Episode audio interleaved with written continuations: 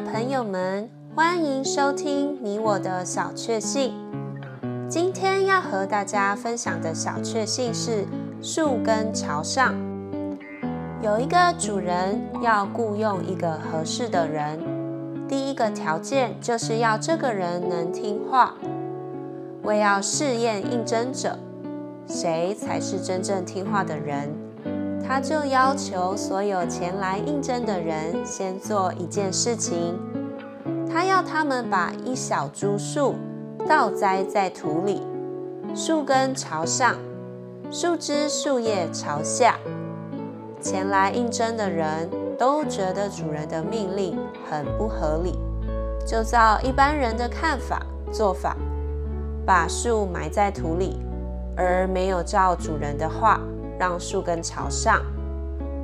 然而有一个人，他却照着主人的话，把树枝树叶埋在土里，让树根朝上。主人一看便说：“这人就是我所要的，因为他听话，他不管别人意见如何，也不照自己的看法，就遵照主人的意思行。”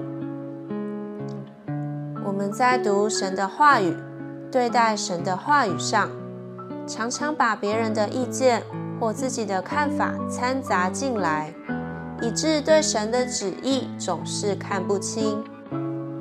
诗篇一百一十九篇六节：我看重你的一切诫命，就不至于羞愧。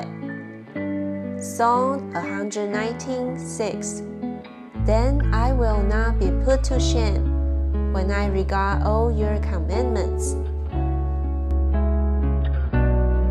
你喜欢今天这集你我的小确幸的内容吗？